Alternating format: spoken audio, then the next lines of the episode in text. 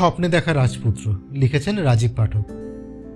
রোজকার মতো সকাল আটটার জলের লাইনে বালতিটা রেখে আর চোখে সামন্তদের বাড়িটা দেখে নিল অর্পিতা। এই যেন একটা অভ্যাসের মতো হয়ে গেছে। আজ লাইন একটু ছোট, শীতকাল বলে বোধহয় লোকে জল একটু কম খরচা করে। সামন্তদের বড় লোহার দরজাটা খোলা, বোধহয় মেজো ছেলে অফিসে যাওয়ার জন্য বের হয়েছে একটু আগে। মেজোজন বের হলো গো, একটু তাড়াতাড়ি বের হয়। এরপর ছোটো ছেলে আর ছোট বৌমা বের হবে। এই ধর নটার সময় মুক্তাদি বলে উঠল পাশ থেকে। বোধহয় খেয়াল করেছিল অর্পিতা আর চোখে ওই সামন্ত বাড়ির দিকে তাকিয়ে আছে।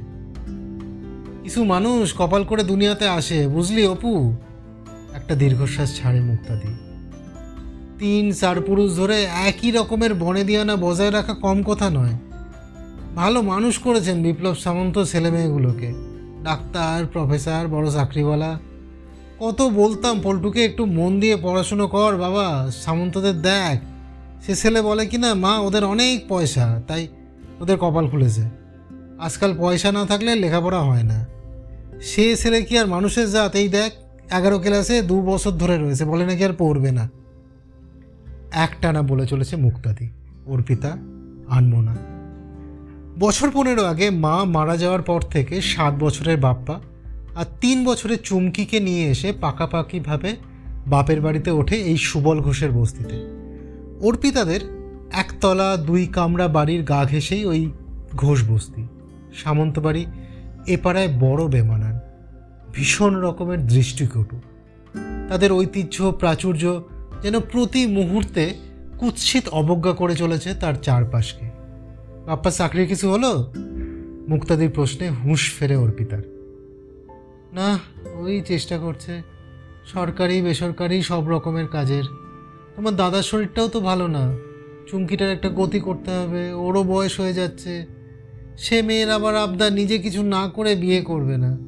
আমার আর ভালো লাগে না মুক্তাদি বলতে বলতে ছলছল করে ওঠে অর্পিতার চোখ। অবস্থা খুব একটা খারাপ ছিল না তাদের। বাবা একটা আধা সরকারি সংস্থার ওভারসিয়ার ছিল অনেক স্বপ্ন ছিল তার দুই ছেলে আর ওই এক মেয়েকে নিয়ে।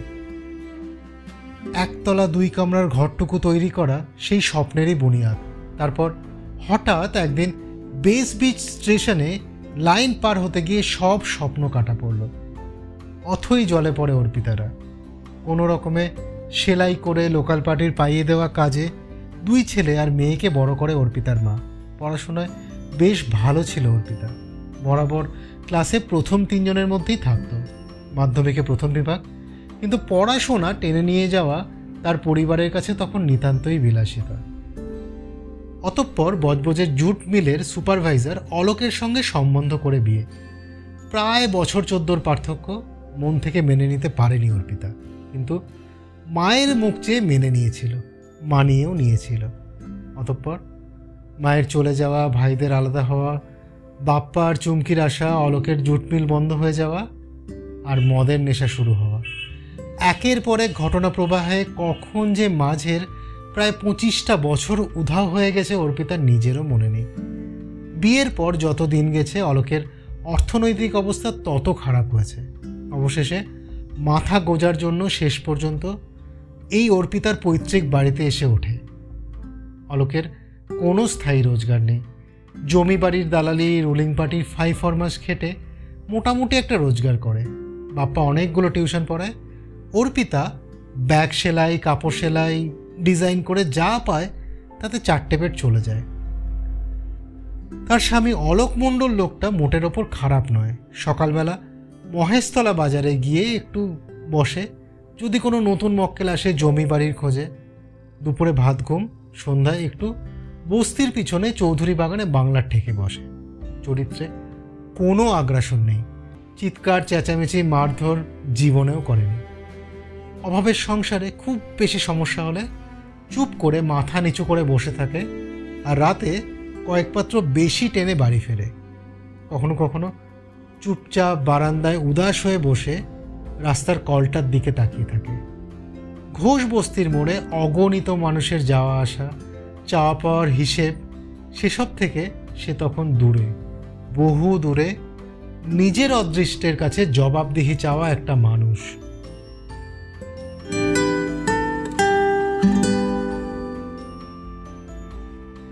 কিন্তু এই গল্পটা একটু অন্যরকম হতে পারত।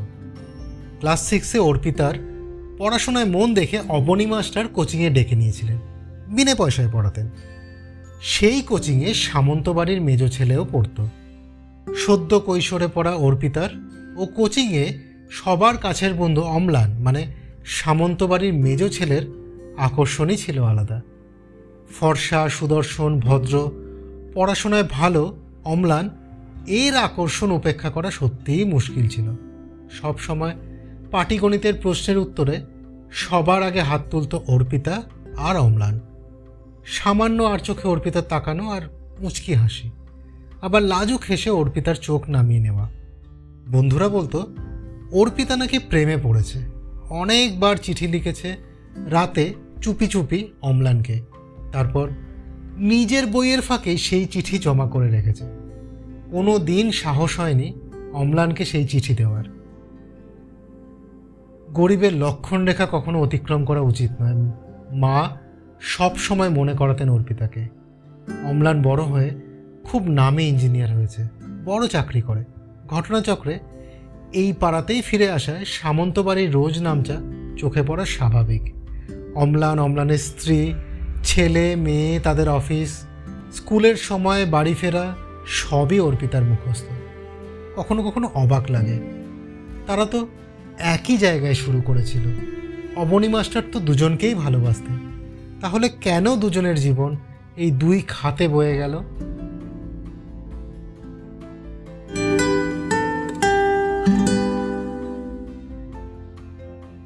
যাই বলিস না কেন, মেজবাবুর মতো মানুষ হয় না, মুক্তাদি বলেই চলেছে। কেন মেজবাবুর এত কি গুণ দেখলে শুনি? অর্পিতা হেসে জিজ্ঞেস করে, কি বলিস? অত সুন্দর ব্যবহার সকলের সঙ্গে কি সুন্দর হেসে হেসে কথা বলে। একটু অহংকার নেই। শুনেছি মানুষকে যথাসাধ্য সাহায্যও করে, বলে চলেছে মুক্তাদি। এই তো যোগুদা, আরে আমাদের পাড়ার মোড়ে যে ওই রোল চাউমিনের দোকান করেছে, বিরাট অসুখ করেছিল তো। মেজবাবু তো শুনলাম অনেক সাহায্য করেছে টাকা পয়সা দিয়ে। তুই তো বাপ্পার চাকরির ব্যাপারে একবার মেজবাবুকে বলে দেখতে পারিস। মুক্তাদি তাকায় অর্পিতার দিকে। হ্যাঁ দেখি। আনমনে উত্তর দেয় অর্পিতা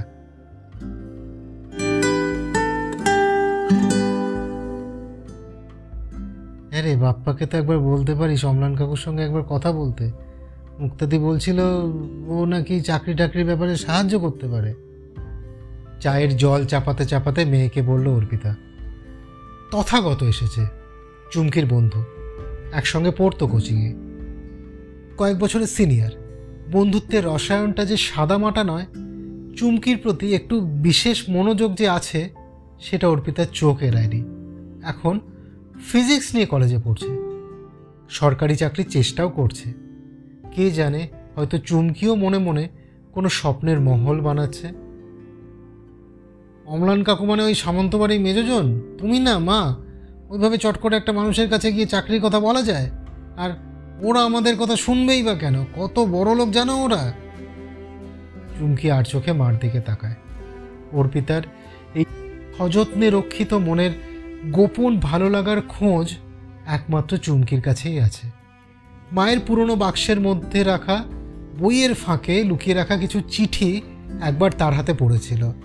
একটা অদ্ভুত ভালো লাগা মিশেছিল প্রতি লাইনে। মানুষটার জন্য মুগ্ধতা, শ্রদ্ধা, সম্ভ্রম মিলেমিশে একাকার। কখনো চুমকির এটা ভাবতে ভালো লাগে যে সংসারের ঘানি টানতে টানতে ক্লান্ত, অবসন্ন এই মধ্যবয়স্কা, আপাত গম্ভীর মানুষটিরও কোনো চাওয়া পাওয়া ভালো লাগা আর ভালোবাসার জায়গা ছিল কোনো এক সময়। একদিন এমনি এমনি জিজ্ঞেস করেছিল অর্পিতাকে, মা, তোমার কাউকে কখনো ভালো লাগেনি? সারাটা জীবন তো মরার সময়টুকুও পেলাম না রে। আমাদের ভালো লাগা না লাগার খুব একটা মূল্য আছে কি? মেকি রাগ দেখিয়ে বলেছিল অর্পিতা। তাও বলো না মা, কখনো কাউকে? ওই ধরো, একটুখানি? আদুরে গলায় আবদার চুমকি হ্যাঁ আমার না সিনেমার দীপঙ্কর দেখে খুব ভালো লাগতো, জানিস? মুচকি হাসে অর্পিতা। এ বাবা, একদম তো ওই অমলান কাকুর মতো দেখতে। তাই বুঝি তুমি পালবাড়ির দিকে ওরকম হাঁ করে তাকিয়ে থাকো। চুমকির ঠোঁটে মিচকে হাসি। একটা চর মারবো, অসভ্য মেয়ে। খুব পেকেছ না? পড়াশোনার নামগন্ধ নেই শুধু এইসব। সামনের বছরেই বিয়ে দিয়ে দেব। অর্পিতার নকল রাগ। মার প্রস্তাবটা নিয়ে সারা রাত ভাবে চুমকি। দাদাকে সকালে ডেকে বলে, একবার অম্লান কাকুর সাথে কথা বলতো? সবাই কত ভালো বলে, মা তো দেখি অনেক বিশ্বাস। সেদিন মুক্তা মাসিও নাকি কলতলায় মাকে বলেছে, দাদা, তুই একবার গিয়ে কাকুর সঙ্গে দেখা করে কথা বল না। তোর গ্র্যাজুয়েশনের সার্টিফিকেটটা দেখাবি। কদিন যে ওই যুব কেন্দ্রে বসে কম্পিউটার শিখলি, সেটা বলবি। দেখবি লোকটা ঠিক একটা ব্যবস্থা করে দেবে। চুমকি প্রায় দাবি করে বসে বাপ্পার কাছে। ঠিক আছে, সামনের রোববার যাব না হয়। বাপ্পাও কিছুক্ষণ চুপ করে থেকে সম্মতি জানায়।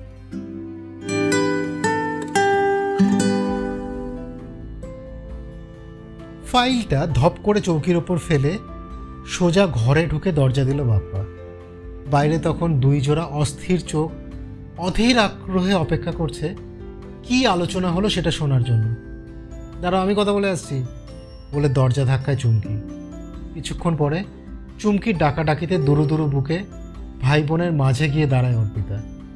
তুমি ঠিকই বলেছিলে মা, অম্লান কাকুর মতো লোক হয় না, দাদাকে কথা দিয়েছে। ঠিক একটা ব্যবস্থা করবেই। ঘর থেকে বেরিয়ে অর্পিতাকে জড়িয়ে ধরে চুমকি। চোখের কোণে চিকচিক করছে জল। চোখের কোণ ভিজে ওঠে অর্পিতারও। নিশ্চুপ থেকেও যেন হাজার হাজার কথা ভিড় করে আসছে। যেন সবার সঙ্গে ভাগ করে নিতে মন চাইছে। শুধু পিছু টানছে এই সংসার, এই পরিবার, এই সমাজ।